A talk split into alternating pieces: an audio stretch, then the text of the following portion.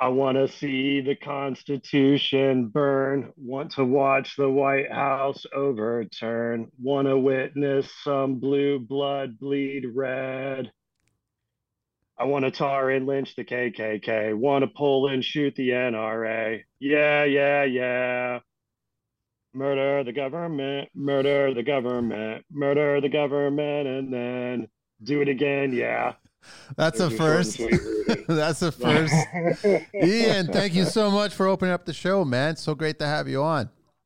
Thanks for having me, Manny. This is awesome. Good I know you're a busy guy, so you got a lot going on, and, and, and it's great to finally get you on the show. And uh, I've been itching to have this conversation uh, for a long, long time. You're our first, I guess, hardwood flooring specialist, entertainer, whatever you call. How many how many different titles you got going on right now? It depends on what hat I put on this morning. I'm a, actually a privacy fence builder today, so okay, so exactly. Just get couple, get a hold of a hammer a and get wood. House. Yeah, that's what I'm saying, man. Let me let me share some deets here. So, uh, Ian uh, Cheadle, Cheadle, right?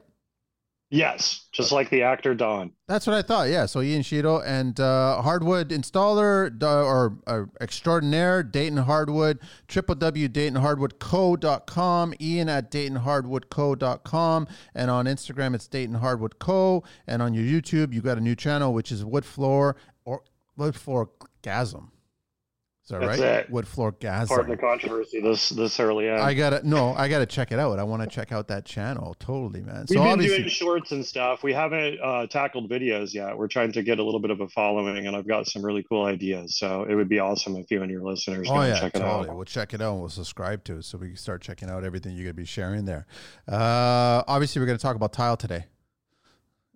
Yeah, that's it, man. Mortar, tile, grout, you name it. Caulk, what do you nah, want? No, no, no, no. Let me do a few shout outs and then we can get rocking and rolling. Uh, I'm wearing Val, actually, Val out of New York City. I'm wearing his t shirt today. So, Val, which is Legacy, um, Legacy YYC, I think it is. Val, I apologize if I don't remember it. I'm, I'm wearing your tee. Thank you so much. I also want to do a shout out to uh, Frederick, Fred uh, of Fred Seal Carpentry. Uh, enough respect for Fred. He was on the show and he's, he's doing a lot of great work with his uh, woodworking and the framing and the timber framing, uh, and he's doing amazing work. So reach out to him at, on IG, which is Fred Seal underscore Carpentry, and then of course you can listen to his story right here on this show with show number two seven six. Uh, learn a little bit about stereotomy. Uh, keep up the awesomeness, Fred. And then I also want to do another shout out to a friend of mine, uh, high school friend of mine. He's my accountant, Rami. If anybody's interested in uh, getting some accounting services, you can reach out to him at Rami, which is R A M sorry R A M I at proaccountingtax.ca.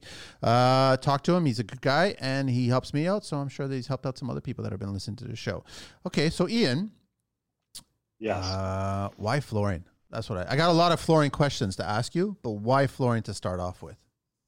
Mm, did flooring choose you, or did you choose flooring? It did really. It, it chose me by way of a ladder accident in a nutshell um, that kind of gave me a fear of heights in the construction industry, which led me to doing endeavors at lower heights, which eventually dropped me to my crawling around in hands and knees position that I currently reside in today. So it's a good thing. Was it a it's, bad uh, accident? No, well, it wasn't great, and it's. Uh, I used to do remodeling with some uh, friends. We did like flip houses, and so it was in hundred-year-old houses in a historic neighborhood in Dayton, and we did um, full scale, like to the bones, strip the things down, uh, do structural repairs, rehab them to a historical degree, and then either rent or sell or all of the above, and uh, yeah so it was when i was doing that that um, i kind of fell in love with wood flooring and in love with the idea of working for myself versus working with these guys. Um, and yeah kind of going from one thing to the next doing uh, remodeling work i decided i loved wood the most wood flooring the most. So like I had a Cheadle Construction, which I think is when me and you probably met when I was mm-hmm. under the name of Cheadle Construction. Yeah, yeah. I remember you sending Instagram. me a business card. You sent me a business card. Yeah, and it was a wood business so, card, and I still have it to this day. And I, I, I didn't grab it and bring it on the show, but I totally was like, "That's a cool card, man." Well, I'm still rocking those. Oh yeah, just under Dayton Hardwood Company. Yeah, I still use cards of wood. I've actually never used any other cards, so shout out to them. Cards of wood are amazing. It's amazing. Get compliments on them every day. But yeah, so I, I was a remodeler um, under Cheadle Construction, and I did that for like three or four years. Had a little crew at one point, two, three guys um, at any given time, and I would do like kitchens and bathrooms and all these big full scale things. And then I would get like a wood floor refinish job. And I always loved it more than the other stuff. and I found myself like turning the stuff I loved down to go work in someone's kitchen for six weeks when I didn't really love it. And so, uh, the beauty of working for yourself, you can just decide to do something else, which I think you kind of did too. Yeah. And um, yeah so i'm like why do the things i don't love and so that is essentially what helped me discover my love of wood floors and then here i am five-ish years later i think since i started Dayton Hardwood.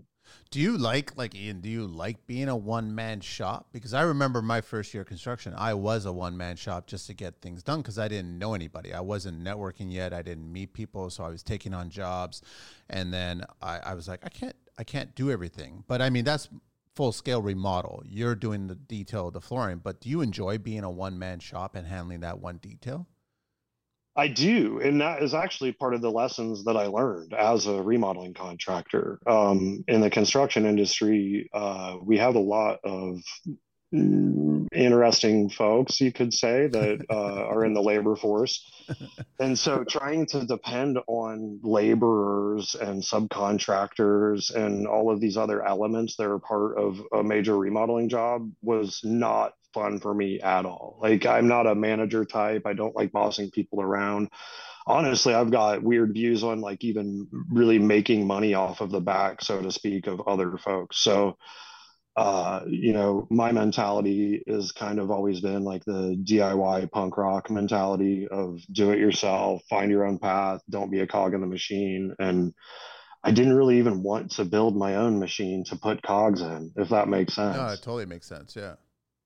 So, you know, we kind of joked around about wearing all these different hats, and I do, and I love it. And, you know, I like selling jobs, I like talking to clients, I like, doing the labor. I like uh, doing the cleanup afterwards, whatever that entails. Uh, my wife does help me a lot on the tech end. Like she does a lot of our uh, accounting and website stuff and everything that's boring and stuff I don't want to do to keep me on the creative and having fun end of things. So then everybody's happy. But she so keeps she, she keeps the machine going, right?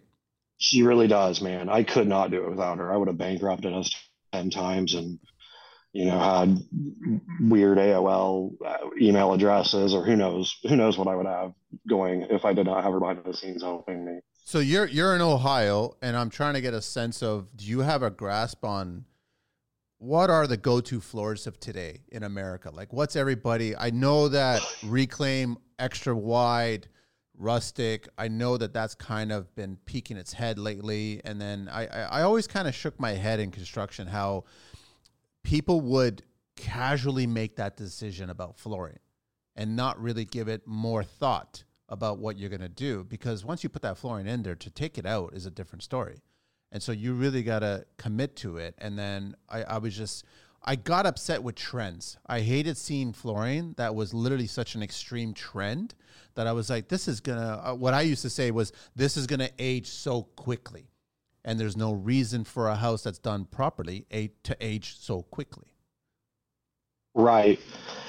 And one cool thing about like a solid hardwood floor, whether it be reclaimed or wide plank or super narrow plank, um, is that it can be trendy today, and then you can sand away that trend and make it trendy again, or make it timeless, or do really anything you want with it at just about any given time.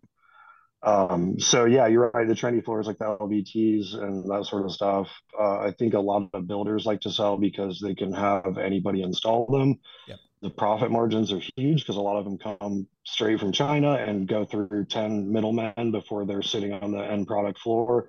So every Tom, Dick, and Harry can make a bunch of money off of it. And then the end user is stuck with the result of a floor that looks kind of cool if they don't know what they're looking at. And then you know they have to deal with sticking in a landfill three to five years down the road or whatever. So, which is such a shame. All roads lead back to solid wood, in yeah. my opinion. And then what I want to ask you, and what's your favorite wood wood today? Like, what do you what do you like? Well, like my bread and butter around here, and I, I think around a lot of the country, is uh, two and a quarter inch oak. Okay. Select grade, character grade, number one, number two, somewhere in that neighborhood. But you see two and a quarter oak in 150 year old houses yep. up to houses that I've installed it in last week and everything in between. And so um, two and a quarter inch wide, three quarter inch solid plank flooring laid in a traditional fashion is my bread and butter. It's at least what most people in my area of the Midwest think of when you say hardwood floor. Yeah. Uh, I'm not sure what it's like up there, and I know it does change. Up, up here in Toronto, spots. that's what they're ripping out. They're constantly ripping it out, and I, I cry sometimes that they're ripping it out because they don't. What are they putting in its place? Eight inch wide walnut veneer, like engineered. Uh, they're putting in, I guess, just a gray stained kind of six or five inch wide. Uh, lots of engineered, like lots of extreme engineered, uh, and obviously you've got rental properties, and they're putting a lot of VFTs in there, vinyl flooring going in there because I guess they're doing rental properties and things like that. But yeah, I mean, I'm I'm I'm like you. I'm a fan of like wood flooring is wood flooring. I want to. I don't want a wood and other ingredients flooring. You know what I mean? Well, even that term engineered can still give you a badass wood floor. It's a hugely confusing term in the industry, and uh, so like engineered, you can still have a three quarter inch floor with a, essentially a quarter inch uh, or four or five millimeter wear layer on top. That's a sandable, finishable surface with plywood down below, installed in a cross grain, uh, cross yeah. uh, pattern with glue. You know all the benefits you get from plywood, which I'm sure you know of, glued to your veneer of wood on top. So there are ways to get a badass floor, uh, but man, like you said, it is a little bit trendy. I do install a lot of wide plank floors and i think we like to kind of flex on in in the industry on the abilities to do that these days so i think that's kind of a trend too uh, but you know so i had a short uh, stay in texas last year in south texas in new braunfels it's right between san antonio and austin okay I bought a house on a concrete slab and wanted to put a badass floor in there. And we can talk all about that failed trip and everything if you want to. But uh, I put a 10, 10 inch wide, uh, three quarter right onto concrete. Uh, yeah, man. Well, I used uh, Vocals um, makes a rubber underlayment system. Okay. So I actually ground the concrete down. Well, demoed all the tile, ground the concrete down, put a vapor barrier, uh, urethane vapor barrier, rubber glued down, and then glued my wood on top of that rubber. Uh, it kind of does like sound barrier benefits yep. and, and uh, is better on the knees to walk on. We've lived on slabs before and it hurts. Um, so, but at any rate, that was a 10 inch wide floor. I paid a ton of money for it, sanded it, looks cool as hell. But at the end of the day, I walk across and like it's a trendy ass floor. And uh, was it worth the extra money? And do I love it any more than I love my old school two and a quarter? Nah. Did it cup? So like, do you see? No, it's no? engineered. It performed really well. And, okay. you know, I'd, a professional installed it, so that's got to say something. But uh, I went through very strenuous ways to do it. And, you know, you mentioned these are popping up in new builds. And that's the thing with these wide plank floors too. They go to the landfill eventually too because of improper installation on a lot of them, especially on concrete slab. Wood subfloor you can get away with a lot more, but dude, if you're putting wood, even if it's engineered on a concrete slab, you better know what you're doing and you better have good tools and you better have good material. That's the problem is that a lot of installers are using inferior products. They're not using that's exactly the, right. The specified adhesives that you're supposed to use it, uh, or even if you're doing adhesive and nailing it, and on a on a regular first floor or second floor, you're you might be getting lucky to like maybe get one or two staples per board and that's not enough. And then when you set up the pneumatic and you got everything going, there's just like nail the hell out of it as if you're sewing pants. You know what I mean? Like just use it and glue it properly. There's a schedule, you know, NWFA, which is the National Wood Flooring Association, is kind of the gold standard for rules and regulations and stuff. And they all have nail schedules and you know anything over uh, four and five inch they recommend doing a glue assist with which is nails and glue but which i'm a fan dude i do it on any yeah i'm a fan i do it on any yeah. any install within the past few years. Yeah, it's it, you get all kinds of benefits from it. It's a it's more so even than just the benefits you would think of. It keeps the floor from moving around and all that stuff. But it keeps it from squeaking. It feels better under your feet. Um, all kinds of stuff. I'd love to chat with you, Ian, about um, pre-finished flooring. Like I'm I'm a fan of what you no, do, which is talk about it. I, I know. I'm a fan of what you do because you basically put life back into flooring, right? So you've got either it's old wood or if it's new wood, and you site finish. It's it's basically, and then the amount of times up here, and I'm sure a lot of tradespeople across the country in the U.S. and Canada, they have these arguments with these clients that they don't want to shut the site down for a week or a week and a half to properly sand it, to properly seal it, to properly finish it, and then cover it up, and then continue the build process from there. So they rather just order pre-finish. I remember a job I did a few years back where you know he was adamant about a specific spine pattern pre-finish.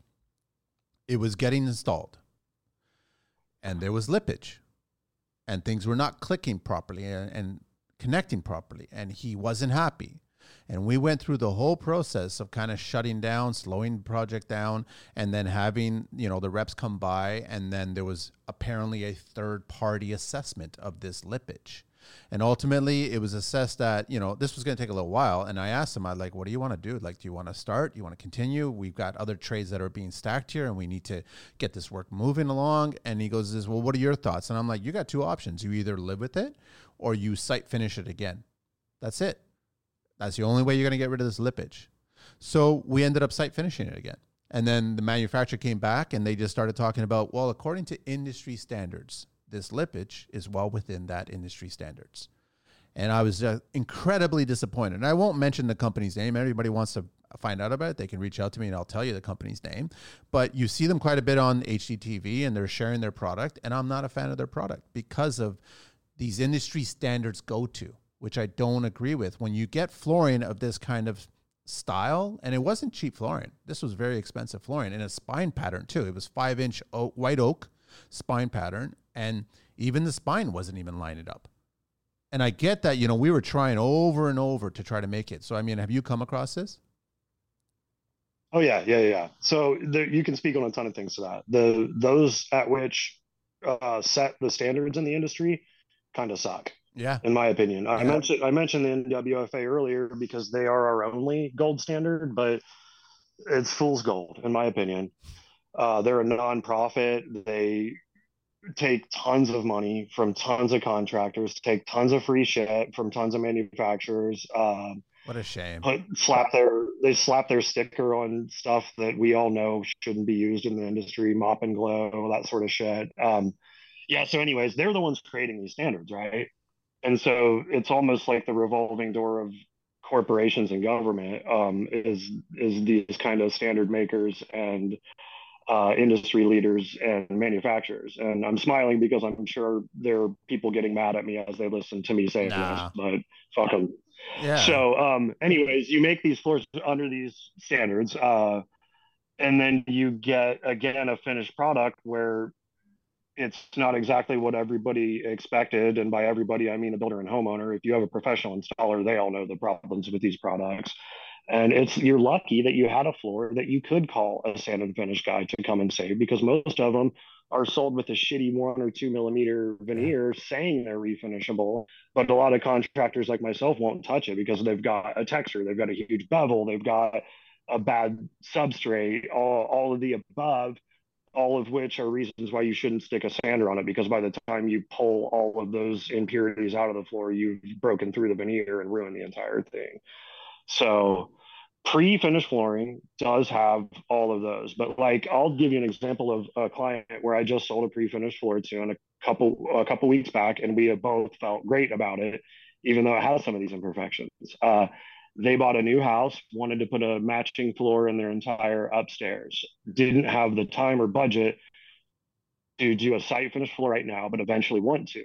Okay. Uh, because of covid and all of the other weird uh, things that have pushed prices up over the last few years, you can now get a lot of um, like kind of Home Depot grade pre-finished floors for the price of uh, unfinished floor. So what I did was got them a two and a quarter inch pre-finished character grade uh, naturally finished solid hardwood floor and installed it. Um, and then we all agree, hey, maybe three, four, or five years down the road, we'll call Ian to come back and refinish this thing and make it the finish that we want. Right now, we know it's got some lippage. We know it's got aggressive micro bevels, which are a huge turnoff for me on any of these pre-finished products. I know some of the filler they use in it is questionable. Uh, they put wax, they put uh, ugly colors and stuff from the factory. Um, but any of that stuff can usually be rescued by a site finish wood floor craftsman as long as it was installed well. So I installed what I would adamantly say I am against. Um, but at the end of the day, man, it's still an American made hardwood floor and uh, I'll still be able to refinish it and we'll still make it badass. And like I mentioned, it's a two and a quarter inch floor. It's a timeless floor that will be in this house hopefully for the next 100 years and everybody will love it. So there's a time and a place for this pre-finished floors, but I mean, it, sadly, I think most of isn't it true? Ian? Most like, of them are builders making money. Yeah, exactly. Right. Isn't it true that I guess the reasons that homeowners want to change their flooring is because of the failures during installation. So flooring is starting to squeak. Flooring is starting to split. Uh, the material itself is starting to crack. Like these are all defects as a result of either the product or the installation, and that's the reason why you're changing it. Not necessarily, I don't like it because I agree with you that that go-to oak, that's timeless. Like you look at that floor, and if it's installed properly, finished properly, it looks stunning when you actually set a room up and put everything together and and design it and live in it. It looks stunning. It's it's the installation and the product itself is what fails that makes homeowners want to change it. That's it, dude. And it's like um, wanting to remodel your basement in a house that has a bad roof. Yeah. You can't come and put an awesome floor or finish on top of a floor that was installed poorly because anything I do up here is only as good as what's going on down there. Yeah. So, you know, I'm real big on proper installation methods because I think it sets up future generations even for having a better uh, experience in the construction industry. Yeah. So three quarter so, flooring, how many times can you resand three quarter flooring? So it, it depends a lot on the substrate. Yeah. Uh, the standard is again um, weird. They say it needs to be your substrate should be one eighth of an inch flat within any given direction of eight feet, six feet, I believe. Uh, so which is almost impossible um, in a hundred year old house with a 45 degree angle plank subfloor. Um, but yeah, so I'm sorry, what was the question? Let's start a tangent there. If you have three quarter flooring, how many times can you resand it? How many times can yeah, you so subfloor's flat, installed well, dude, you should be able to sand it four, five, six, That's seven times. Yeah, yeah. As long as you're not getting crazy with it. Again, that has all all comes down to who's doing it, what tools they're using, what sandpaper they're using, who taught them to do it, uh, and all of that sort of stuff. So it's pretty wild west out there. Um, there's a lot of guys that'll drop a belt sander with 36 inch or uh, 36 grit sandpaper on every single floor. Yeah, and they rip the finish off and they rip, you know, an eighth to three sixteenths of material off at the same time. Why? Um, they, they, just, so, they just want to rip it. They just want to get that that whole finish off like as fast as possible. Yeah, they want to get it off as fast as possible so they can get their theirs on as quick as possible and get their paycheck cash and move on to the next floor.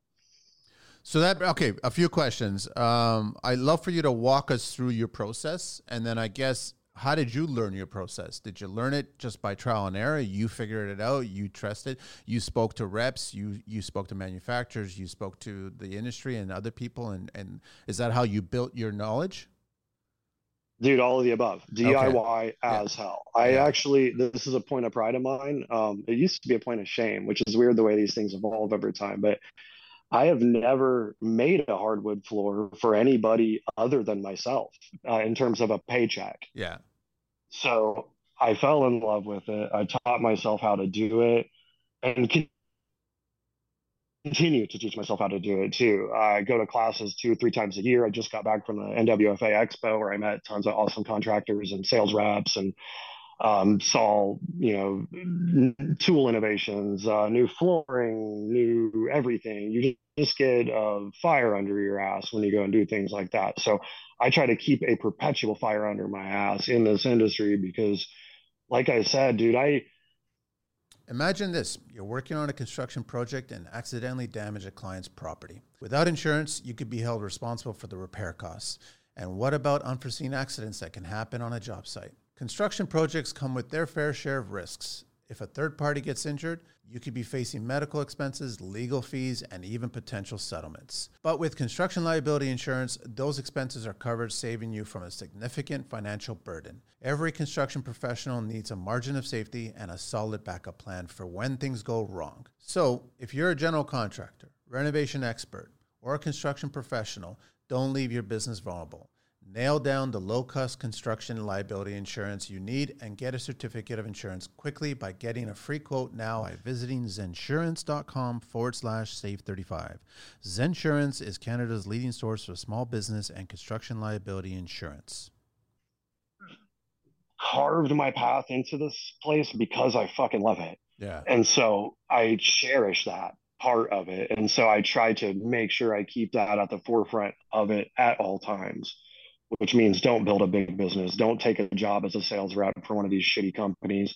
Don't uh, push plastic floors. Hell, don't even install plastic floors. Yeah. Um, you know, any of these things, we all are come back to the thing we talked about earlier too, our benefits of working alone. Yeah. I can say I don't want to take a job or I can go and talk shit about a finished company or I can say the standards for the industry are questionable and I only have to worry about my own paycheck. I don't have to worry about the families of others, thankfully. Um, and I also can rely on the art aspect of it because that I think is what keeps the wood floor industry alive, at least at a craftsman level, is uh manufacture or not manufacturers, um craftsmen type that are doing it as well as as us to appreciate it. Yeah. So I think um, that aspect of it needs to stay alive more than anything. And growing a big company or working for finished companies and, and that sort of stuff just dilutes all that, in my opinion. Are you, Ian, are you finding that when you're speaking to clients that you're educating them more than explaining to them? Like, are, are they oh, coming? Oh, yeah. At, because economics sure. comes into play here, right? Like, a, a, flooring done properly is not a cheap item. It's it's a pretty hefty, big ticket item on a on a construction project, and so they they look at that that huge number, whether it's five figures or you can even get six figures, right? And they're they're trying to yeah. save what they can. So then they're going to be looking at economically how to do this flooring. But I mean, are you finding that you're you're trying to educate them more than explain to them about this industry, and does that get frustrating for you? No, I love it. It keeps me excited about it. I will, I, dude, I can get on a soapbox and talk to anybody about a wood floor, and uh, whether they buy one for me or the guy next door or don't at all, they'll walk away from it having a new appreciation for it, and they'll know why a real wood floor is better than a plastic floor, yeah. and that to me is cool so yeah I, I, educate my clients usually i do I, my website's a database at this point too. Uh, we are constantly adding blogs. When i'm on the job if i have a question where i'm like hmm that's the third time i've heard that question in the past month from a client i'll stop what i'm doing i'll open up my notes app i'll write write a blog about such and such question. And then I used to have to take time to go and write said blog. Now I will copy uh, that along with two or three notes of mine, go over to the Genie app, and I'll have Chat GPT write me a 500 word blog, which I then put on pages, send to my wife, who then has it on our website with product links, images, videos, all kinds of shit by the end of the day. So, like, I'll give you a funny example. The other day, I was in tight quarters between two houses, stalling uh, oak on to install this in this little uh, like vestibule area okay. in a person's house and i saw a lady kind of peer through her window and look at me and i knew what she was thinking. She's thinking this asshole's blasting sawdust in my yard. So i pull out my app and i look up hey is oak sawdust okay for landscaping? Sure it is. It's got all these anti uh, insect benefits. It's got fertilization benefits. So boom. I've got a blog for it. I've got pictures for it. I have the scenario with myself i've got information the lady never even asked me. I treated it like a crazy person, but dude, I've got all that information. I'm seeking inspiration everywhere for this sort of. You shit. never know. So, You- Car- Karma might have uh, got her to actually uh, read the article, and then she was like, "Okay, all right, my garden's going to be better now as a result of it," which is great. Thank you. well, you know what's funny? She had a plumbing leak uh, the next day and came out and asked me about like how to turn off a shut-off valve or something. I was super friendly to her, Yeah. to her, but yeah, you're right. It might have been a karma plumbing leak. I want to ask you about listens uh, She's a very nice. I want to ask you about your tools. I know that one of the coolest things I ever saw one of the flooring guys here uh, pull out was that fork-like caulking dispenser unit, so then they can actually just spread the adhesive all at one pass. And then I asked him where he got it from, and he said he he picked up two of them in the UK. Uh, from an old school tool place up there, uh, in there, and, uh, and and he said he couldn't find it here. You ever seen this device? It's like a, a basically a big sausage gun that's got uh, a fork at the end of it. Yeah, it's to keep you from troweling glue on like a full tr- trowel application. Yeah, yeah. Yeah, man, Va- Wakol makes one. I mentioned them earlier. They they make the uh, urethane vapor barrier that I really like using, but they have a gun. I used to have one, but I I don't, didn't use it that much. I ended up selling it to a friend of mine, but it's a bazooka, Yeah, dude. I mean, it holds. I think the t- the glue tubes are a gallon. Yeah. And then they have alternating tips you can put on it, Yep. so you can be. I think they're big ones, like twelve inches or Yeah. something Yeah. down to maybe six or eight, and it's got rollers on Yeah. the end too. So you butt the roller up to the tongue or groove or whatever of your last row, And just and pass it. essentially just troweling one. It keeps everything clean. Clean. It's so nice. I know. But you're you're just you're handling things trowel wise nowadays.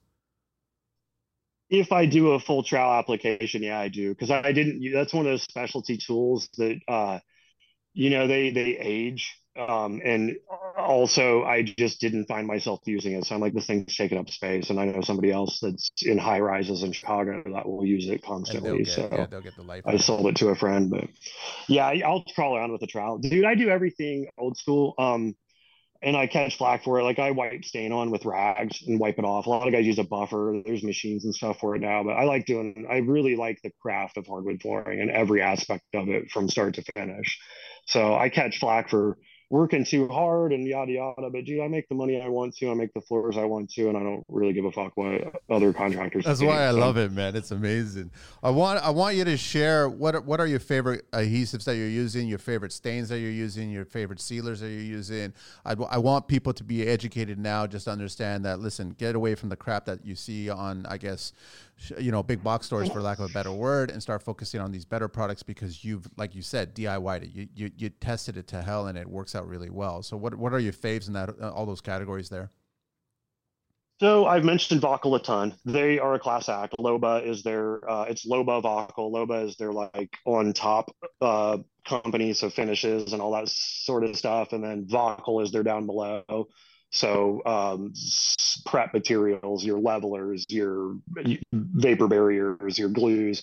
So their stuff's badass. Um, any company that makes a product that comes to me um, packaged well has tons of expiration time, tons of work time that the manufacturer is willing to stand by, that they will help me with in the event that I need it. Um, there's a ton of companies out there making stuff, dude, and they'll all educate too. And so that's another thing I lean on heavily is take time out of your schedule to go and take advantage of their manuf- of the manufacturer's classes they put on.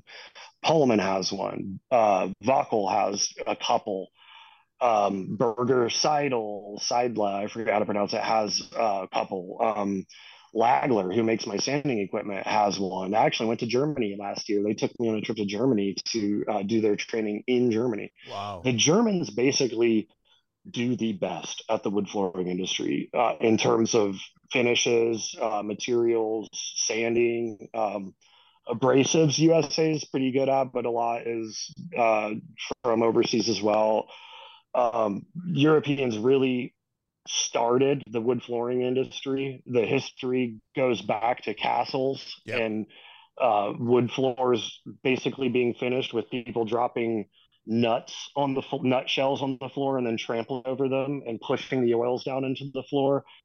Uh, so the dudes that uh, make their stuff based on all that history and technology, I love. Procoat, don't let me forget them. They're in America. I fucking love those guys. Yep.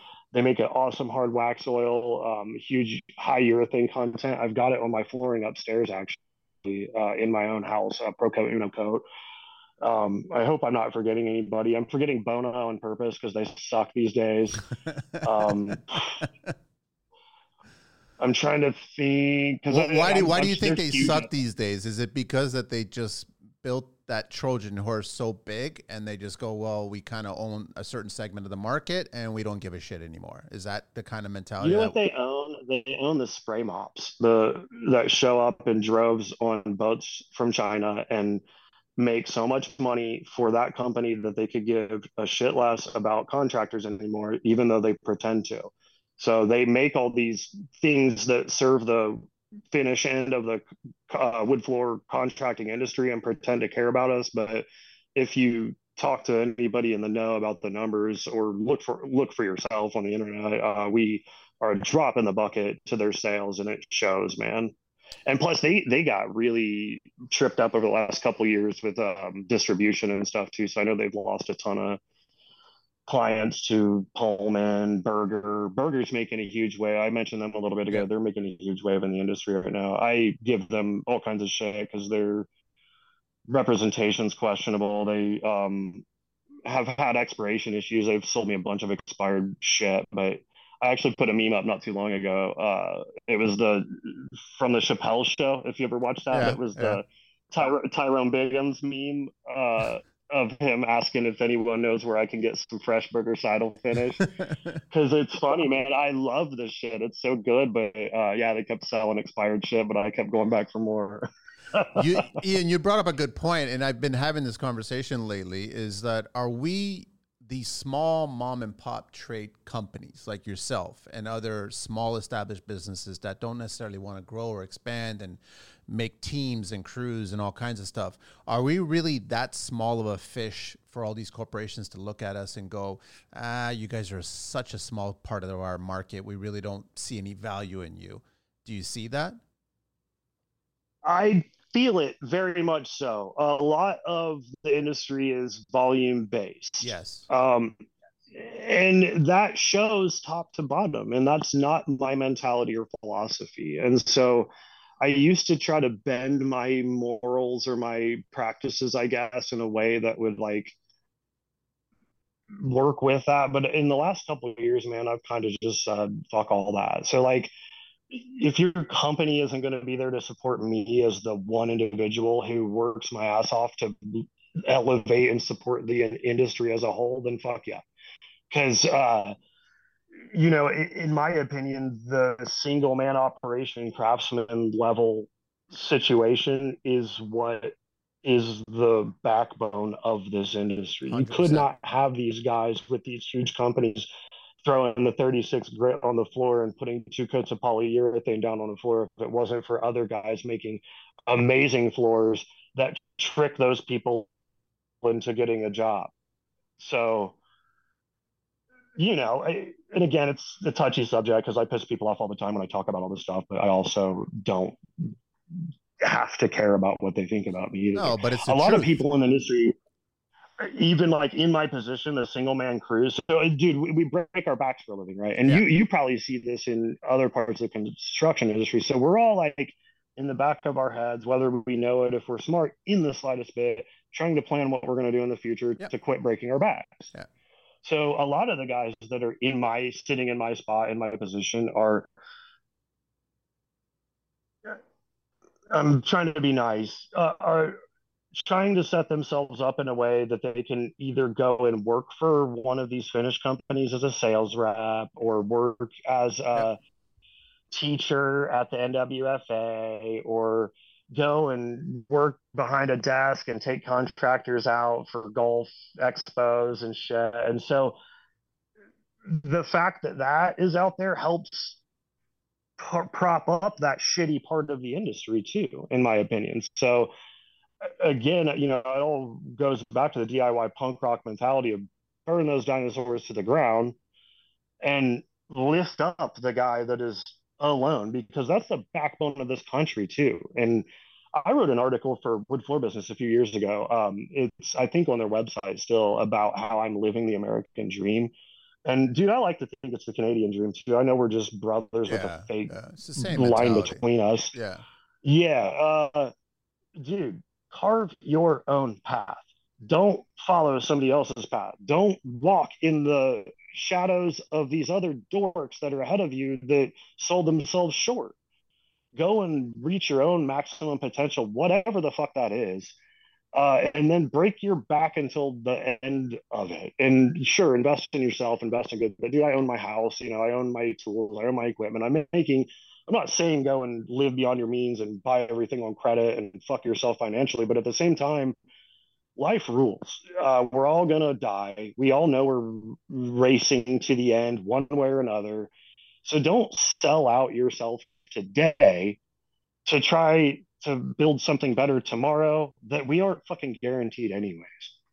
If that makes sense. No, it makes a lot of sense and well said. It, it, totally, and I agree with you on so many levels for that. But I mean, in the same respect, you stay true to yourself, and you're still operating a successful business. It's not like you've sold out to stay true to yourself that you're struggling and you're just breaking even. You're actually profitable. No, me and my family are number one. I have three kids. I have a wife that is stay at home. I mean, I explained all to you the stuff that she does for the business, but dude, go find a guy working in a factory in 2023 that can have three kids at home and a wife that gets to do what she wants and own their house in a really nice community uh, and rub elbows with all these other dorks that have to work for some asshole and you know take zoom calls that they don't want. To i'm here right now with you because i want to. I'm not here right now because you know i'm scared that someone's going to fire me because yeah. of it. I took the whole fucking day off work for this because i want to because that's what i can do no, and I and yeah, my floors are expensive too. By the way, that's the other part of it. But okay, but Ian, I, expensive is what? in a community. You're comparing it to well, your clients are comparing it to what, and that's what I'm saying is that you can't say sure, it's expensive. Sure, yeah, you compare it to the plastic you're going to throw away in a few yes. years. You compare it to the tile that's going to break. You compare yes. it to anything else that isn't sitting in all these other 100 year old houses. You know, and that's the cool part to me is like, dude, I my fucking floors are gonna outlive me by long shot. Oh, 100 So that's my retirement. It's a legacy. My sons will be able to buy my sanders from me if they want to, and if they don't, that's cool too. But they'll be refinishing the floors that I installed if they want to. Yeah. And I'm not gonna hand my company to them because the nepotism sucks. There's so many assholes in the construction industry that we all want to punch right in the fucking throat because they were handed their job they don't appreciate it. And daddy pays their truck bill and their insurance. And dude i have been all but homeless. Nobody handed me shit. I worked my ass off to put my first down payment on a house in the fucking hood. And then by the time my daughter was at kindergarten age i bought a shitty house in a better neighborhood that have good schools. And then you know, so on and so forth. Here I am. I flip houses. I've taught myself how to work on houses. I so give me your excuse and I'll tell you how I overcame it already. And I'm not saying this to brag to you or to say I'm awesome no, no. or to do any of that shit. I'm saying it because I want to be an inspiration for anybody out there that wants to go and do better for them. It is. It is. I used to work shit. in a factory. I used to be a drunk too. Yeah, and that's huge. We can talk about that if you want to. No, we, yeah, we've all we've all had our twenties, right? The problem is that those nepotism kind of babies, they're doing it now. They're taking it over, and they're like, did you build your business off of a name that was given to you, or a business that was given to you? no, you? I no, built my business with a. No, dude, I, I had to listen. I'm going to tread lightly too because I don't know if these guys will listen to this. Uh, but I had a couple of partners. One of them was a nepotism baby where that I made those houses with in the historic neighborhood. Anybody listen to this who knows me knows them. The baby was a kid that I grew up with. That our friendship went up in flames during this because he was a fucking piece of shit, dude.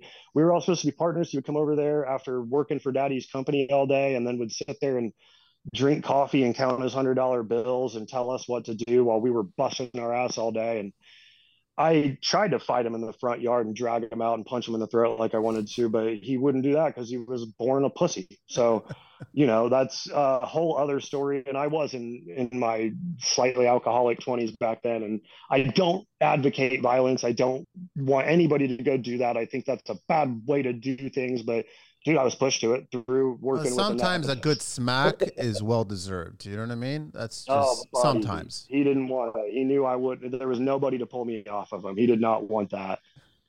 And uh, so, what was cool though is uh, I learned so much of what not to do from him. And his dad fucking ruled. His dad, um, senior, you know, he raised that kid, and it's one of the reasons why I said I'll burn my business to the ground before I hand it to my kids because I saw how awesome senior is and how shitty junior was, and I ain't putting that out in the universe. So, uh, you know, those guys taught me everything not to do about business. So, and then, you know, at that point when we had all that falling out, we were on the tail end of our last property any, anyways that my name was on. So I had to finish it. And that taught me a lot.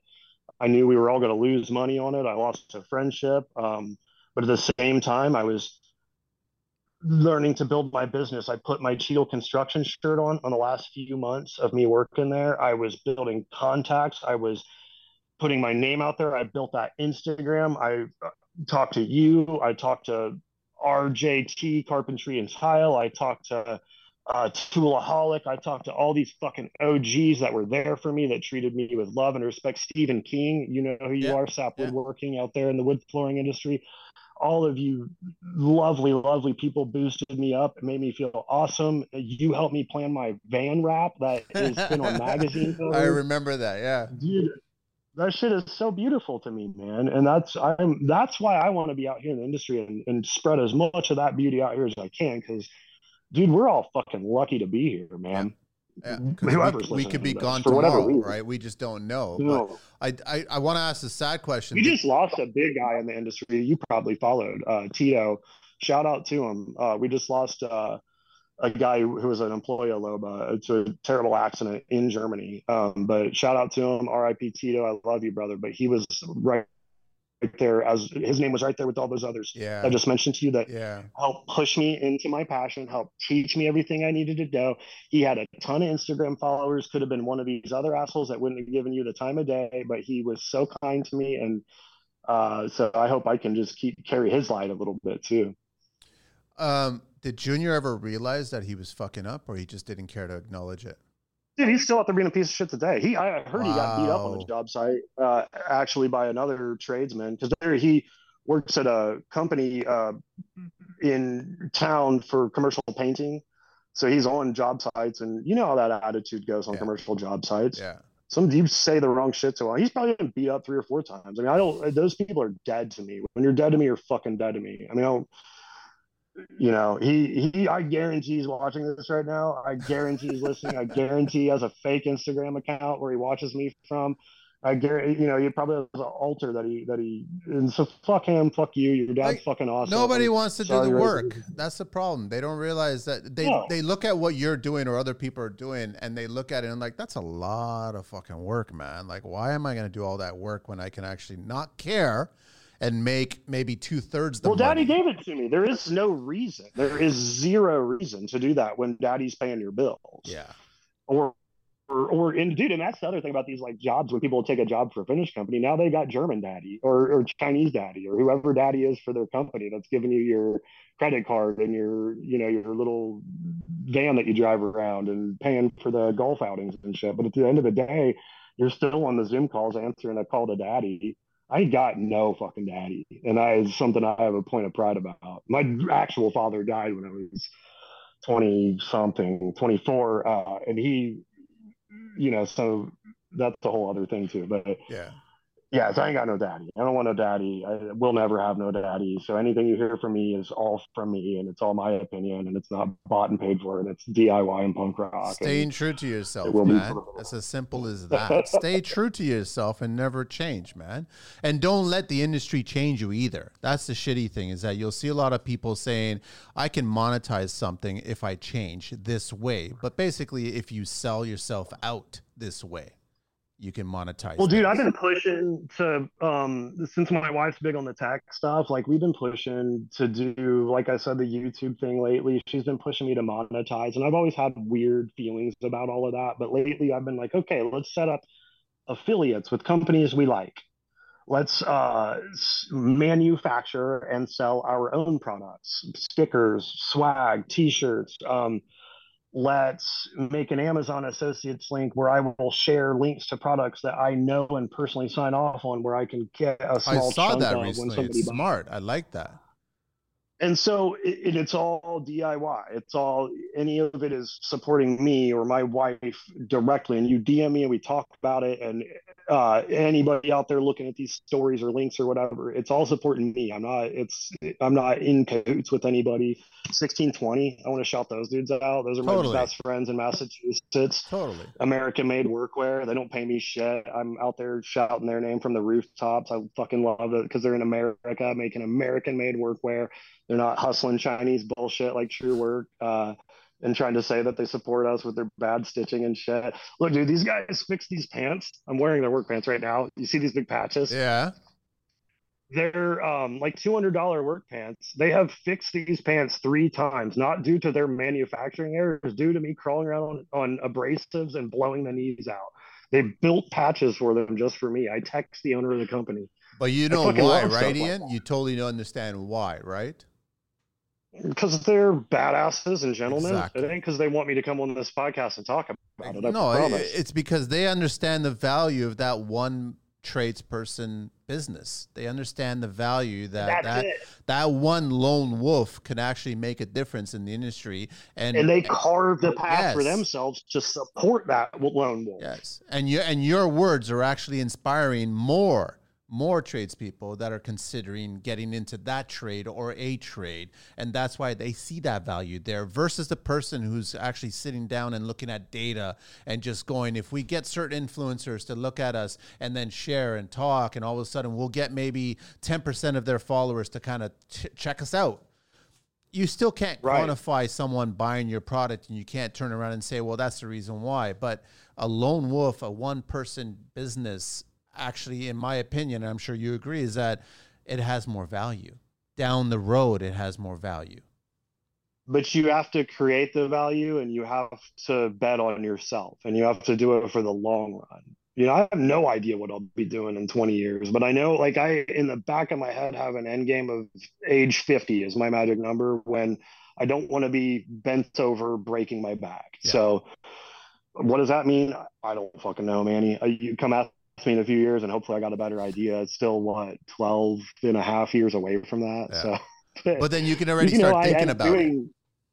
Yeah, and I'm doing all these things to help make that a reality later and still DIY though and not a part. I don't want Bona to hire me. I don't want Berger Seidle to take me to Germany and make me drink their German Kool-Aid. I don't want you know Loba to put a bird tattoo on me and make me pimp their shit to everybody because there isn't one magic answer in the industry for finish. There isn't one magic company that can come and solve every problem. And that idea and mentality is a problem in and of itself. Yeah, it's. I'm sure that you walk into your clients' homes and you look into different homes and you realize that you have to tackle it individually. They're not. Every home is different you cannot just say that this house is just like the house we did last week. It's different. The client's different. The family dynamic is different. The design is different. The home itself structurally is different. Everything is different. And you have to basically start from a whiteboard. It's like, this yeah. is what I'm recommending based on my experience. And if you value that, then you'll continue the conversation with me. Those are the clients that I embrace, that I enjoy, and that I respect. Um, you come across that, don't you, Ian? Oh yeah, hundred percent. And I weed them out too, man. I've got a whole process. Have I to. have a contact form on my website. I rarely, uh, secret time. I rarely answer my phone these days. My voicemail tells you not to leave a message. I don't even have voicemail, Ian. I got rid of my voicemail.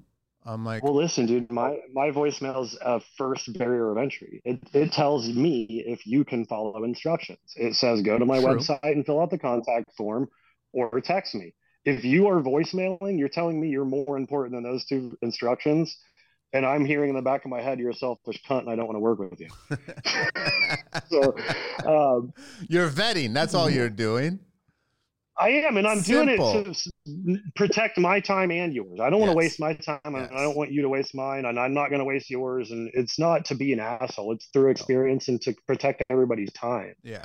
Uh, but yeah, dude. So you go to the contact form. Now you you've made it to the first barrier of entry, and from there, dude, I can weed out a lot of shit. Um, and most of the time, before I'm even at that client's house talking to them, they've already hired me, and now we just get there, get to go and make friends and plan their job. And that's the way I like to do sales. See, when you wear all these different hats and have 10 years of experience, you get to start pay, paving your own path for each individual thing and doing it the way you like to. Yeah. So I, I love sales. Dude, I love ordering material. I love meeting new distributors. Uh, I love, you know, shouts out to the Energous Supply in Michigan. I love meeting manufacturers who will answer my texts on the weekends and answer my questions and be there for me and don't just get on Facebook and talk about how they're out there for the contractor and then turn their phone off for the weekend. And you know there's where there's so many phonies out there. We all see them it's it's hilarious. Because your, uh, wheels are spinning all the time. You're on the weekend you're on a day off you're you know you, holidays are coming but if you up. love your job yes. the wheels spinning feels good. Yeah because then what you're going to do is you're going to figure out new ways to do things you're going to figure out how to mm-hmm. present new ideas to clients and also new ideas. The amount of times that I've gone to trade shows and I've actually told certain manufacturers, why don't you guys tackle this? This is something that I came across. And then I watch, I just pay attention, I watch the market. And then sure enough, once they go through their bells and whistles, that product shows up on the market. And I'm like, okay, cool. You're welcome. That's it yeah, they and they don't ever listen. offer you a handshake or a thank you or nothing. I'll, I'll give you one little they, story. So I was well, one of those creeps. One of those creeps got like a bonus for taking your idea to the. Uh, to may, the maybe not. I know that I was the I was the first guy to to actually powder coat a Schluter drain, a linear drain.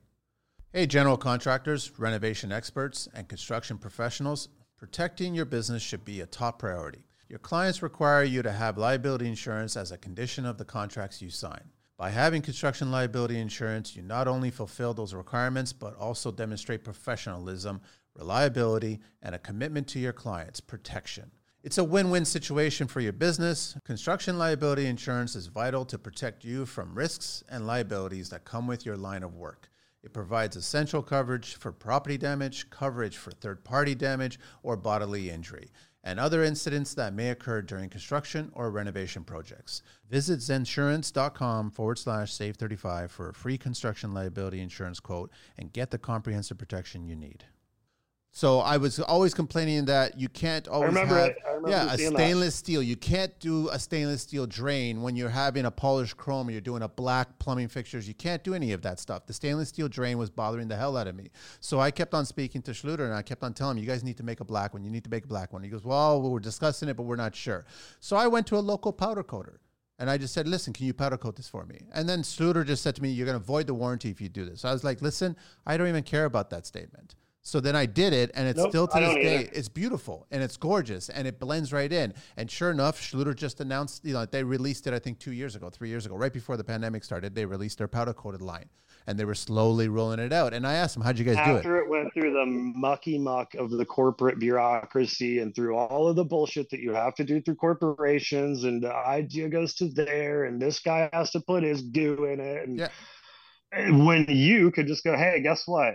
I'm going to go down the street to this guy who I met a few months ago in a powder coat job, and he's going to powder coat this thing.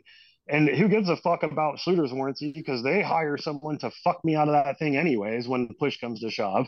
So if I trust that guy's work and I trust my work and I put that powder coated Schluter thing in there and it fails, client calls me, me and that dude are fixing it. Yep. We're not worried about Schluter anyways. Yep. So that's exactly people are giving me shit. I'll, I'll, you know, I'll use so I'll put Wakol's urethane barrier down, and then I'll put Pallmann's P7 glue on top of it, and then I'll install hardwood, and then I'll put, you know, uh, somebody's hard wax oil on top of that, and then I'll fucking buff it, and then I'll a few days later and coat it with somebody else's wood uh, finish, all knowing, okay, who's gonna worry about what when shit goes wrong? Well, I already know the answer to that question. It's Ian. I don't care what all these guys are doing. Yes. If that floor goes bad, I'm tearing it out. I'm buying the material. I'm making your floor right again because I took the fucking risk.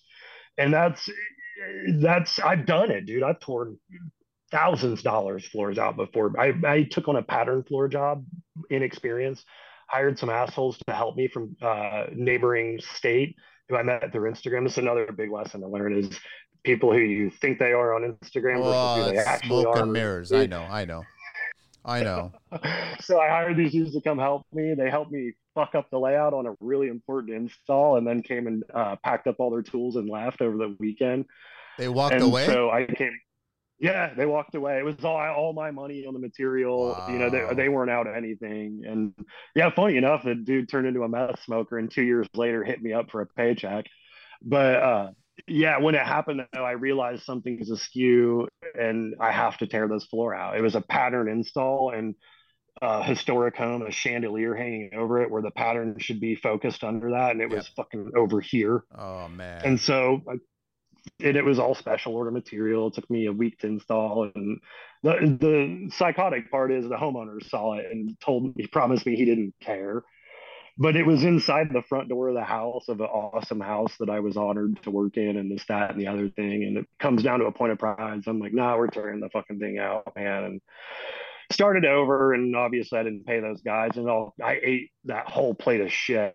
Uh, but dude, it turned out badass. Things on my website to this day and that homeowner is probably still happy to this day. So of course, yeah. And they appreciate that. Back to the lone wolf, back to the one man. Back job. to the lone wolf, dude. Yeah. I'm not trying and, and I didn't have to worry about anybody else losing I guess I worried a little bit about my Kentucky friends uh, at first, but when they showed their true colors, I'm like, well, fuck y'all too, I guess. But you were also trying to build a network, and you were trying to like you you you you you you believed what they were selling, and then you thought, okay, that's exactly right. And I need I'm the type of personality that has to learn lessons the hard way, and so again, I walked away from that learning a ton of lessons, you know, uh, from the job, from the friends, from the client, from the distance at which I traveled for the job. I took it was too far away. It was for another friend that was a contractor that was too too far away, and he's a fucking builder, and I don't like to work for builders now. I learned a ton of shit from that one. We learn all kinds of lessons, man. And it's not at the early years, it's every year that you're in construction, you learn a lesson, man. Dude, don't trick yourself and try to think you know it all. You'll no get humbled way. real Never. fucking quick. Never. And you still, when you finish and you retired or you hand it off, you still have lessons to learn. I know it's way too late, but can I swear on here? Uh, of course you can, man. There's no rules, man. There's no rules, man. I'm not making too much work for your producer. No, no, no, no, no. I'm not. I'm not editing any of that shit. That shit's all staying normal. That's all it is. People are gonna be listening to this. They're yeah. gonna be appreciating it. Finally, it's great. Another show from the construction life where it's all truth. That's it. Simple as that. Yeah, man. love it. I wanna. I wanna get a, a little. Fan, by the way, man. I am always scared to listen to industry stuff. I've, since you invited me, I've started listening to past episodes, and I love it. Thanks, man. Um, I want to yeah. get a little bit technical. I mean, what's the bare bones basic lesson that you can tell homeowners and also tradespeople because we obviously do our own work sometimes in our own places, right? How to maintain floors. What's the best go to maintaining floors? Clean. Keep it clean. Keep them clean. That's it. Groom. Keep that son of a bitch clean, dude. Any dirt under your feet acts as an abrasive on hardwood to a mild degree. So, you know, that can mean anything. But uh, end of the day, sweep it, dr- dry mop it, microfiber it, love it. You know, if you don't love it, it's not going to love you. My dad taught me when I was real young to uh, you know, take care of your tools and they'll take care of you. Your floor is a fucking tool, whether you know it or not. Most people don't. But yeah, you're walking on it. It's serving you. You treat it like shit. It might take a while, but eventually it's going to treat you like shit too, unfortunately. What do you tell clients? So keep that, it clean. So just keep it clean. What do you tell clients that have pets? That the pets are going to ruin the floor, and you got to deal with that too. Yeah. I've got a 150 pound Great Pyrenees upstairs on top of my how old? Uh, three. Oh, He's the love of my still life. a puppy. Yeah. Yeah, dude. Yeah. Is, is, he, is it going to get to 200 pounds or what? How big is that? Is he going to get? No, she is. I think hopefully about her peak size. I don't know, dude. I swear she gets bigger though. She, I think last time we dog. weighed her, she was, oh, yeah. she was over a buck fifty. Wow. They're beautiful. They're, they're going to wreck the floor. They're just going to. Um, so you know, if you're installing, do you know we can do a lot of shit to help mitigate that before it ever even becomes a problem. And we can talk about finishes we can talk about saw cuts we can talk about species we can talk about layout. You know i my texas floor that i made that one i told you about earlier sucked uh, because it was a basic layout and it was only character grade. Yeah. Upstairs in my house now is two and a quarter inch by 15 inch number two grade rifting quarter sawn red oak herringbone uh, so there is so much going on on that floor that Daphne can wreck the shit out of it, and you have to look for it to find it. So, and then we have a hard wax oil finish on it too, which is really nice for that. She digs across it and tears some of that hard wax oil out. I can clean that area and put more hard wax on it and then walk off the surface for a couple days and it basically looks essentially like the rest of the floor. So hard wax oils are super repairable. I, I love that you bring that up because I've had so many conversations with clients talking about that. Like we have a dog, we have children, we have like so then you have to have a conversation about what type of flooring you're now not necessarily limited to, but you should consider right? Because yeah. either you're getting yeah. rid of the kid or you're getting rid of the dog or you're getting rid of both of them. It's up to you. But you can't just choose. No one wants a floor Nazi in the house either, no. dude. I've been the floor Nazi at my house and it fucking sucks. I don't want to be out with my kids or tell my dog that she can't play somewhere. So get a better floor. That's all it is. Simple as that, man. Yep, what other little things do you educate the clients with? Like when you're talking to them and, and they come at you and i guess are they coming at you first or you're coming at them uh, first? Like are they s- skewing towards a particular floor? A species a brand or whatever? You know yes and no. It depends. I'm always going for finished product and then i reverse engineer so, you know, you mentioned pets. Um, it's end look, it's like, what do you want from your dream floor? Okay, we can figure all that out, and then I'm going to reverse engineer through all that shit I explained to you earlier about how we're going to get to that floor. Um, and I rely on my years of experience and knowledge to get there. So, if I'm lucky enough to have a client that's got a not an open ended budget, but isn't penny pinching and are trusting my experience and uh, you know allowing me to pick things it, it, comes down to what's your house look like? How what, what do we want it to perform? How or what's your wall art going to look like? Uh, are you going to remodel the kitchen in a few years? What kind of furniture are you going to have? Um, everything that we can do to make sure that when that floor is done it's above and beyond all expectations um, I do ahead of time. So it just comes down. It, dude, it's an interview. People, my throat hurts. People want to kick me. Believe it or not, Manny, I'm long winded. People want to kick me out of their house by the time I'm I'm selling a job. they're, like, they're like, just get the fuck out of here and come but they appreciate it, man. They totally appreciate it. What I mean, what I first noticed about you, Ian, is that um, the way you would rebuild the floor was mind blowing. Yeah. Like you, you, the way you like most people would look at a problem, a wall's been removed, you're remodeling, you're doing something, and now you've got this section of floor that needs to be rebuilt. And you go in there, and I'd love for you to just, I mean, don't talk trade secrets or anything like that, but I mean, if you want to just give us some highlights on rebuilding a section of flooring and how you tackle it and how you learned all the little details that are really critical in that process. Well, dude, that takes me back to those houses that I worked with the nepotism people uh, at is having senior give me his wallet and my knowledge and his faith in me to just take the fucking place apart and figure it out gave me so much confidence and ability. And through trial and error i figured stuff out. So I'm looking at it through the perspective of a guy who has stood in a house that's on your first floor looking into your basement. Okay. So I know everything that's between those layers. I'm not a floor guy that's coming into your house looking to like stack up floors or get away with some shit or do the minimal amount of demo or whatever. I'm looking at it. All right, how's our substrate? How's our joist under the substrate? What's our crawl space look like? What's our basement look like? Do we have good ventilation?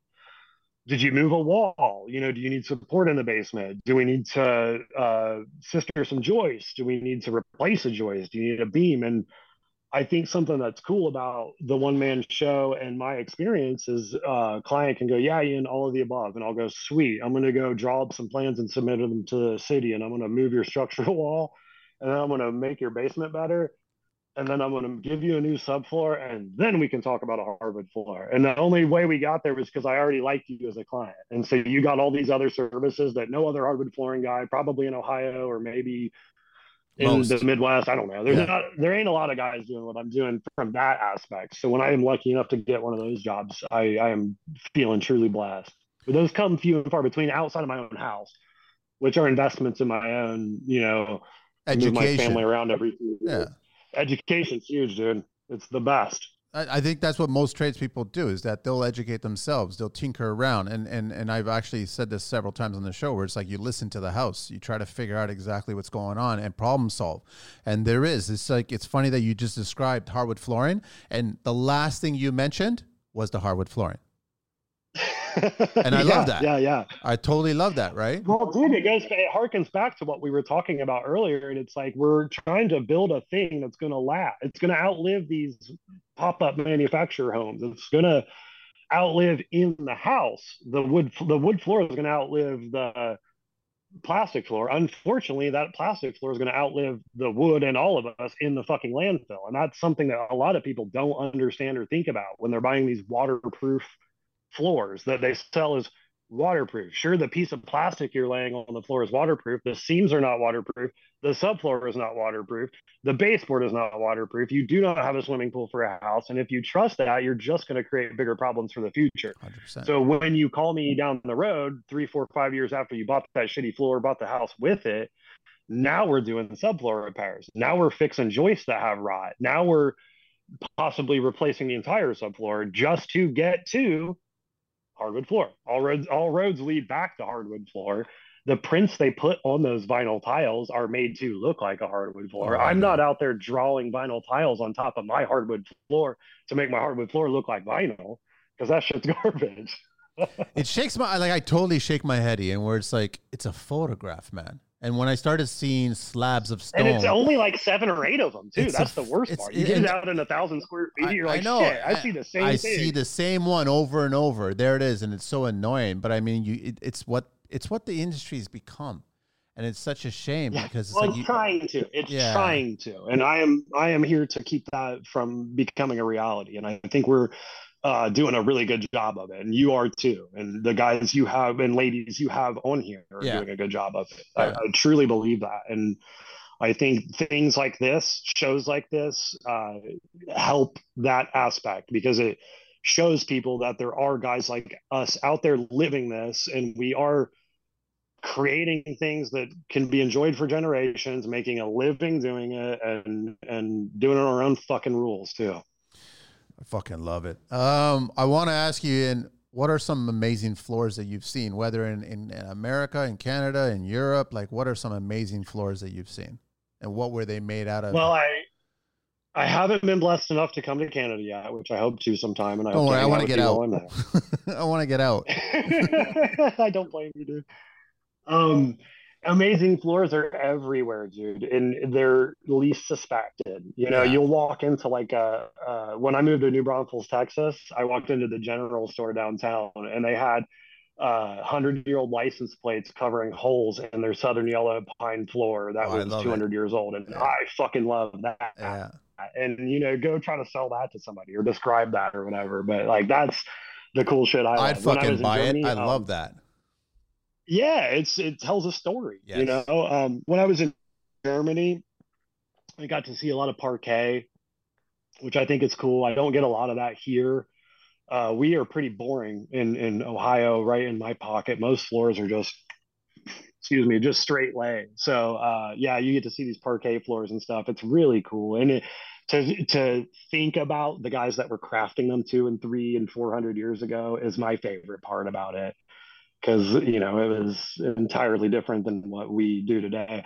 I used to say they had worse tools, but dude, I don't necessarily believe the history that we're taught.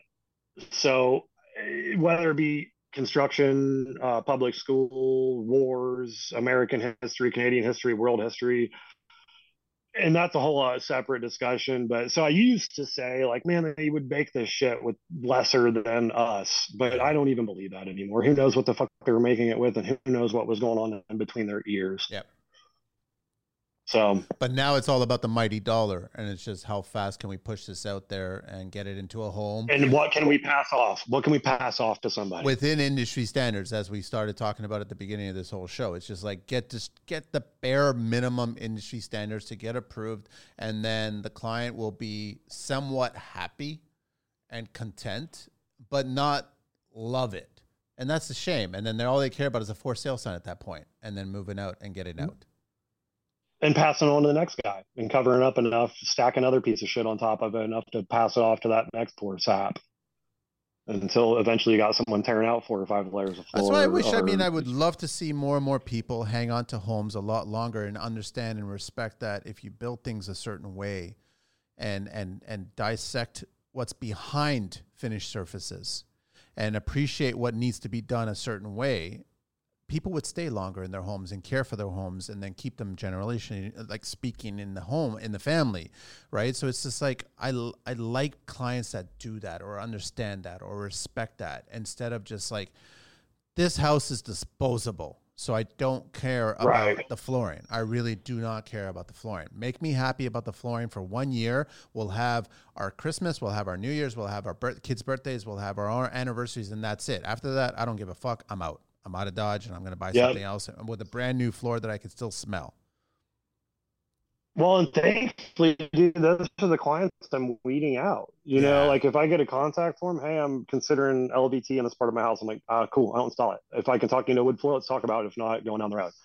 Because if they keep hitting a fucking wall and getting enough no's, guess what they're going to do? Yeah quit trying to get vinyl floors installed. Yeah. And if I can educate them, and when I do answer my phone or when I am talking to these people, I'll tell them all the reasons why vinyl sucks. I'll tell them all the reasons why it's a piece of shit. I used to install it. I don't. I won't even take it on anymore. I would rather walk up outside and work on my privacy fence or work on this pile of wood or my kitchen that I've been putting off or whatever than install your vinyl floor. And thankfully, I can do that. I'm in a in a place where I can. But uh, yeah, so they hit a wall enough, you know, they're not going to even have that as an option anymore. We're going to push all that shit back in a boat to where it came from.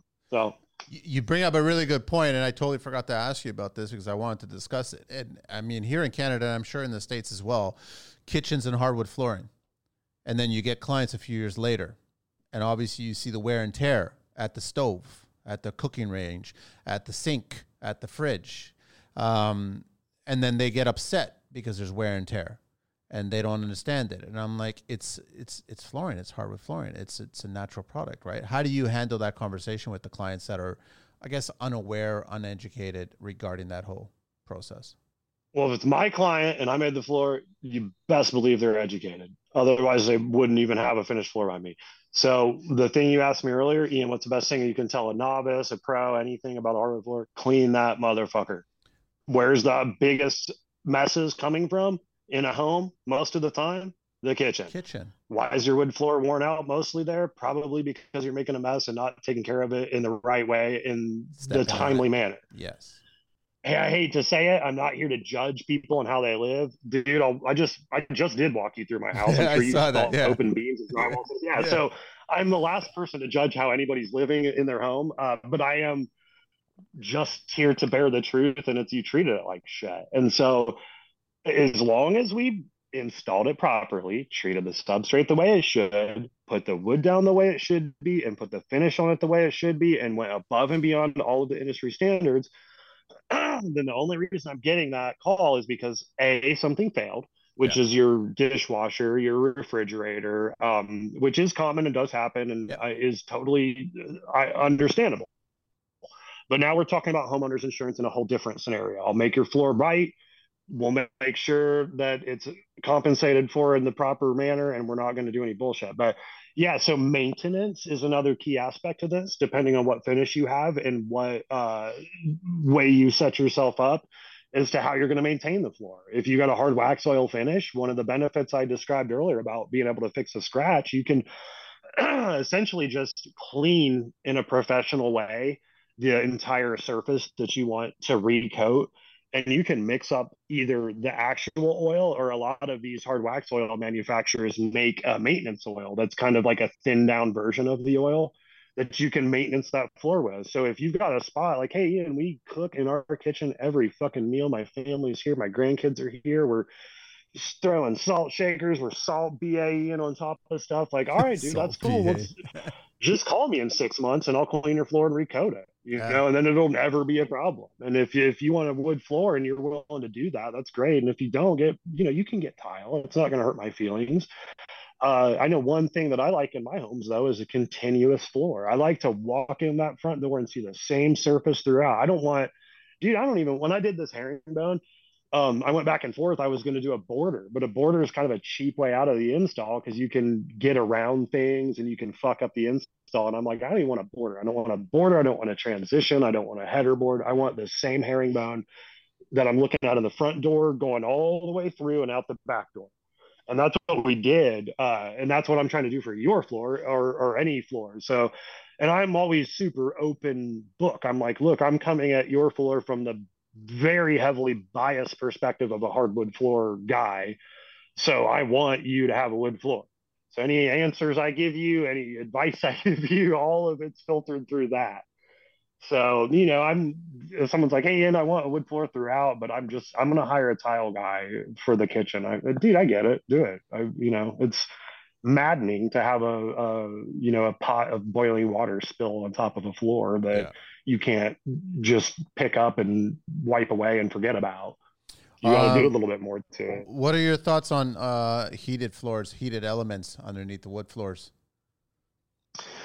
I like it. It's not super common in my neck of the woods. No, up so, here, up here is uh, very common. Up here, I've seen some really cool products. So especially, I actually just I, I apologize because I don't remember the name. Uh, I met a guy at the expo this uh, past month though in Milwaukee that makes a product that's very similar to like a uh Ditra, I would okay. think, or like a, it's all, or I, I, would put it more like a Kerdi because it's um you know like a fleecy in three foot rolls and it's got the wires pre-placed. Okay. So you can, I want to oh. say you can float this stuff, or I think he said you just use like a really small V notch trowel, like yep. you would Kerdi or whatever, and yep. then put it down on the floor. And then you can full trowel, or you can even nail straight through that fleece. You have to obviously miss, miss the, the wires. wires. Yeah but they have these sheets cut out in um, in sizes. So it's like Kerdi or like working with Schluter, at least used to be a decade ago, where you would work with them and plan out the room and, and they would send you something. Yeah, it was NuHeat. There's a little bit. Yeah. yeah. It's yeah. even a little bit more user friendly in a way that they have like pre manufactured puzzle pieces. I think you just go and say, I want this, this, and this, yeah. and I'll make it work. Yeah. But yeah, I think they're cool as hell, man. And as long as it's a company that makes a good, high quality product, and then the client knows everything about the wood, because you've got to understand wood and what it does with moisture, what it does with temperature, and what it does with extreme changes. Yes. So as long as we all know this and we have our environment acclimated in a way that is best to suit that, I'm cool with it.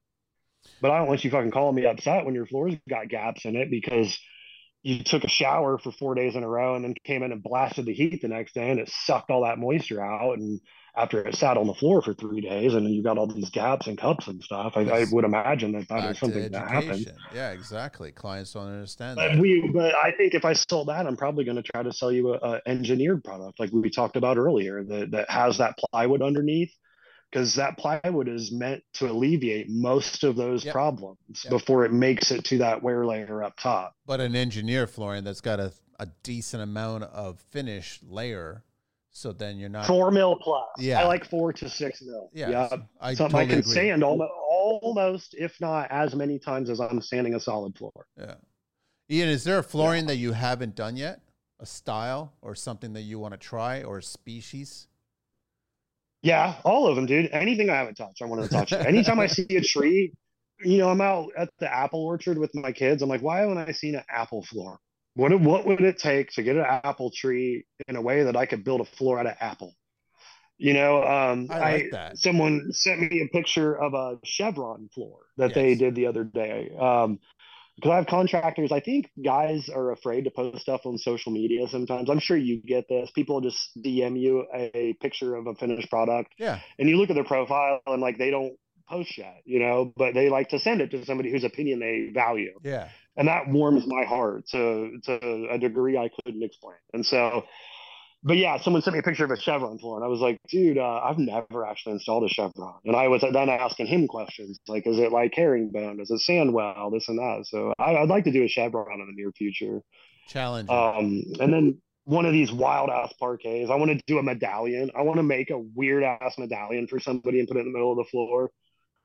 I guess most of the guys that are doing medallions nowadays, they all CNC cut and then kind of just that's how they're doing them now, right? There's this kooky ass guy in Colorado. Uh, he's like kind of an industry legend. He picked a fight with me actually when I lived in um, Texas on social media battle. Uh, so I'm not going to shout him out. I'm not going to say I like his work. Um, but he's won a ton of NWFA awards, but he was a complete cocksucker. So I don't want to, you know, to me, dude, if you're not a cool person, I don't give a fuck what you're making because uh, it's honestly, if I can't sit here now have a conversation with you, then your exactly. art sucks. Exactly. And we all, uh, you know, it's super heady and probably narcissistic to say, but dude, we're kind of out here making art. I like to think of it that way a lot. I've always said that. Motivated. Yeah, every tradesperson doesn't matter what it is, plumber, electrician, bricklayer, anybody. It's all art. To me, it's all art. Yep. I don't want to meet the asshole that uh, you know, I don't want to meet Roger Waters that built a fucking wall in front of his uh, crowd because they worshipped his music so much. Fuck you, Roger Waters. I want to meet the guy that fell so deeply in love with the woman that he cut his fucking ear off and sent it to her. And I want to see that guy's art. And I want to chill with him. Um, so yeah, you. I agree, man. I totally agree.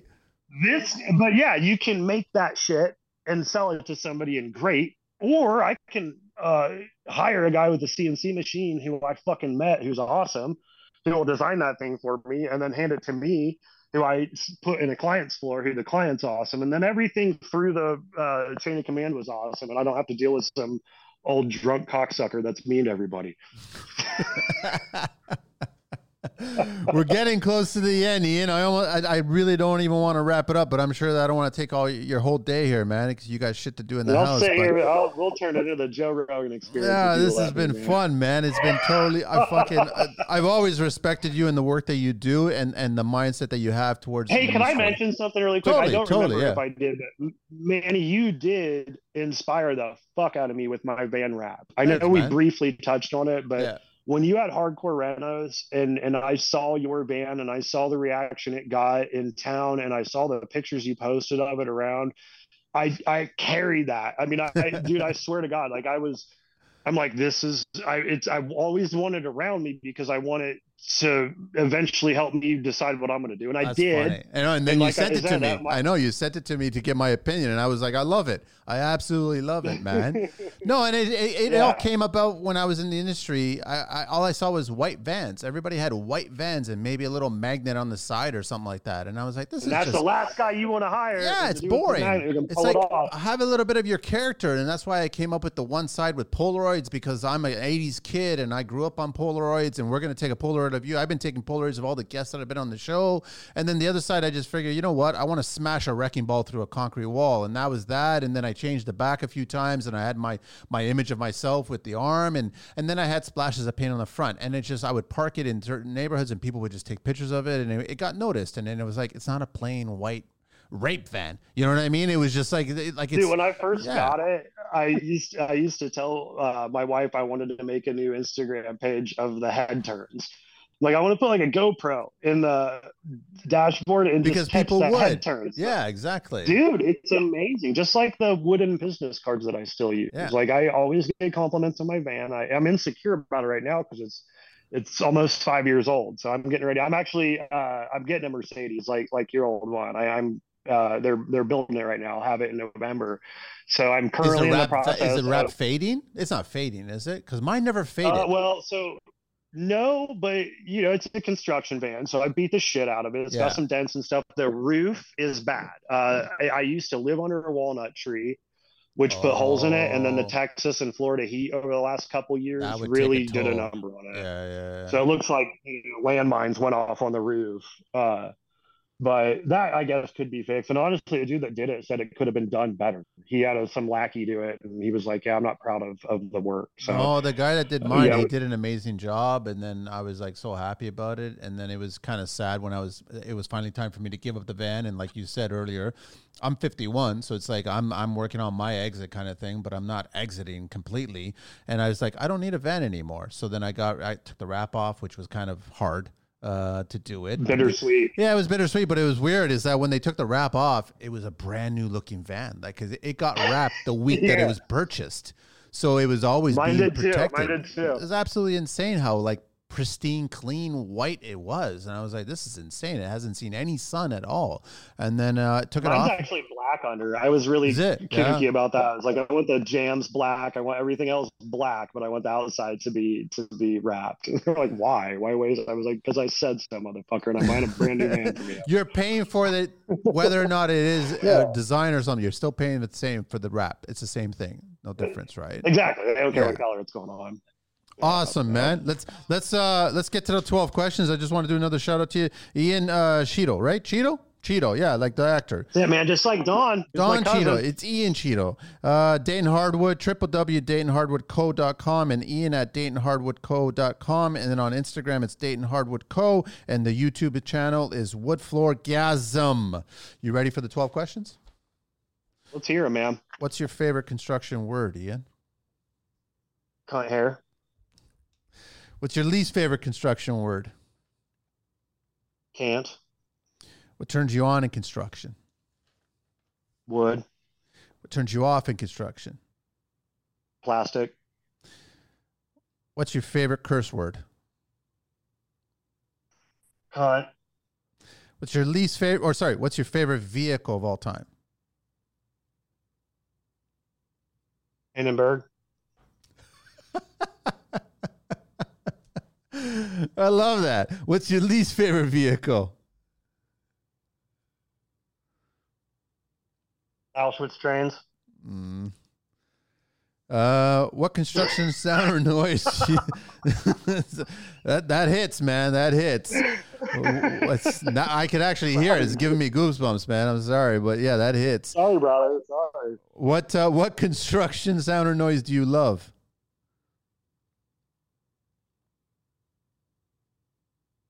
I like all the weird ASMR shit. Uh, tape peeling, liquids mixing, urethanes bubbling. You ever get that, in on a job site where you actually are able to um, isolate sounds? Like when you're on a job site, even though there's so many other sounds are going on, but you can actually isolate a sound, and it, it uh, it's almost like it's amplified sometimes on a job site. That's what they call the zone, isn't it? Yeah. I mean, when you kind of like get into that meditative state. Like when I'm watching, my Sanders, uh, yeah, when I'm watching a Sanders could trade, yeah, yeah, you, you kind of hear that. It, it just it's like it drowns everything else, and then you're only focused on that one sound, and it's actually very soothing sometimes. I wouldn't say Yeah, the it's meditative, SDS, the concrete SDS guys or anything like that, because that's just annoying as hell. But yeah, like a sander or but if you have proper ear protection on, like if you've got, you know, I wear the Bose Yeah, like yeah, yeah. QC2s. But it's it's um, almost it's it's that repetitive kind of rhythm that it, it just That's it. right. More the the other sounds. like your your experience has something to do with that too because i think if you're tuned into like knowing the result of that sound and like okay man i know i've got the right grit going at the right angle at the right speed on the right speed it's like i know i'm tuned the fuck into this thing like I want gonna just lap it up and that Yeah. that's i think you can hear the noises better and you like it better yeah, yeah. Um, you Well, gotta love what you do dude you you have to You have to. Don't do it then. That's it. What construction sound or noise do you hate? bitching from workers Yeah, it is a sound and it is a noise. What profession other than your own would you like to attempt one day?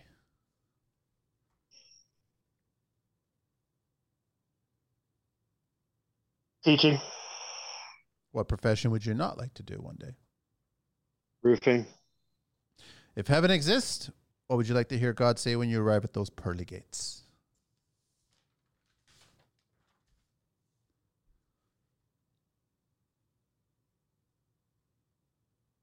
Here's the angle of the JFK assassination that you didn't get to see. Are you going to share it? Are you going to share it with everybody else? Hell yeah. Yeah, I would shout that from the mountaintops. Yeah, you have to share it, Matt. Ian, absolute pleasure having you on the show, bro. I, I really thank you for having me, man. It's a long time coming. Uh, exactly. I long. I, I, know we've we've chatted so many years, and, and total. Res- I got like loads and loads and loads of respect for you and what you do, and and I wish more and more of the youngins would actually start, you know, paying attention and understand that there is a lot of room for respect in this industry. And well, uh, I want you to know how much that means to me and how hard I've worked to earn that respect. And uh, I want to say to anybody that's listening that I used to be a drunk asshole that vandalized the exact same community that I am now serving. And you can do that too. Exactly. It doesn't happen overnight, but you can change whatever is bad in your life. You can make it a little bit better at a time and then over the course of a bunch of years you can look back and you can have something that you're proud of and however you interpret that in your own life is up to you but trust me you can do it yes well said man Ian from Dayton Hardwood, www.daytonhardwoodco.com, Ian at daytonhardwoodco.com, and on Instagram, Dayton Hardwood Co., and YouTube, the channel. Everyone subscribe. WoodFloorgasm. Thanks, brother. I really appreciate it, man. Thank you, brother. All right, Angelina, we're out of here. You.